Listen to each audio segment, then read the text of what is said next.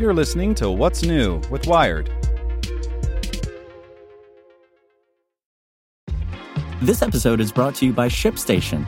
You know, some things take a lot of work, like sending little robots to far off distant planets. And just as that's challenging, so too is running a successful e commerce business, especially when there's so much to do. So I want to introduce you all to ShipStation. Now, I love using ShipStation because of its easy to use dashboard, which makes managing orders and printing labels a breeze and super smooth. Oh, and the customer service is just out of this world. It's exactly what you need to help grow your business. Sign up for your free 60-day trial at shipstation.com slash technews. That's shipstation.com slash technews. This podcast is supported by Tools and Weapons, the podcast hosted by Microsoft Vice Chair and President Brad Smith. Each episode features insight you won't find anywhere else from the center of the conversation surrounding emerging technologies like AI.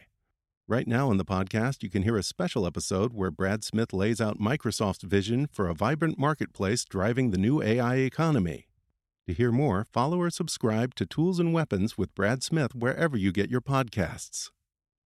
It's today's most interesting thing in tech from Nicholas Thompson, editor in chief of Wired. Support for this podcast and the following message comes from TD Ameritrade. Meet their newest trading platform, Thinkorswim Web. It has all the essential tools and strategies in a streamlined interface. No download necessary. Thinkorswim Web. Trading streamlined.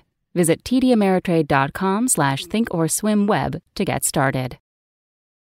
Most interesting thing in tech? Soon, the latest Mars rover will be sent to the red planet. It's going up at the end of this month. It should land in February. And there are all kinds of really interesting engineering challenges that have to be solved within extraordinary constraints. Because to have a rover on Mars, you have to have a device that can withstand the journey, that can be incredibly light and incredibly efficient because of the complexity of the journey, that can withstand insane amounts of radiation, and that is absolutely and completely reliable, which means you need to have thoroughly tested it, but it also needs to be as advanced as possible, which means you need to use modern and new equipment. So how are they doing it? Well, my colleague Daniel Oberhaus has a terrific story explaining the ins and outs, but a couple of the choices they've made. So for one, they're going to have two computers instead of just one.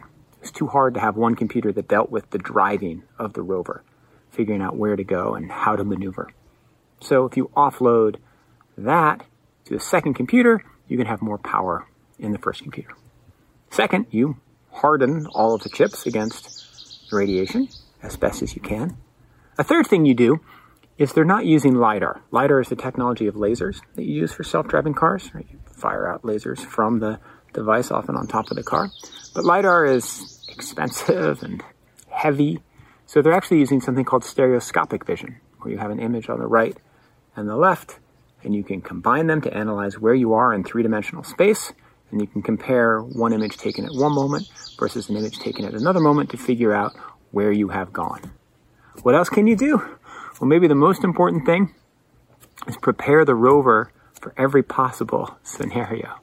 So try to build an environment on your home planet as much as possible like what it will encounter on Mars.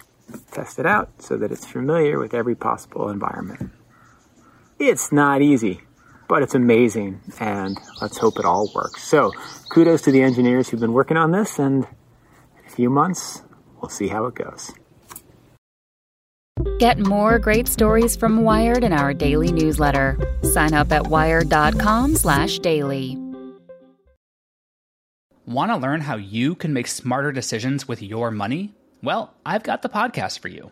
I'm Sean Pyles, and I host NerdWallet's Smart Money Podcast. Our show features our team of nerds, personal finance experts in credit cards, banking, investing, and more. And they'll help you make the most of your money while cutting through the clutter and misinformation in today's world of personal finance. You'll get clarity on strategies to help you build your wealth, invest wisely, shop for financial products, and plan for major life events. Listen to NerdWallet's Smart Money Podcast wherever you get your podcasts.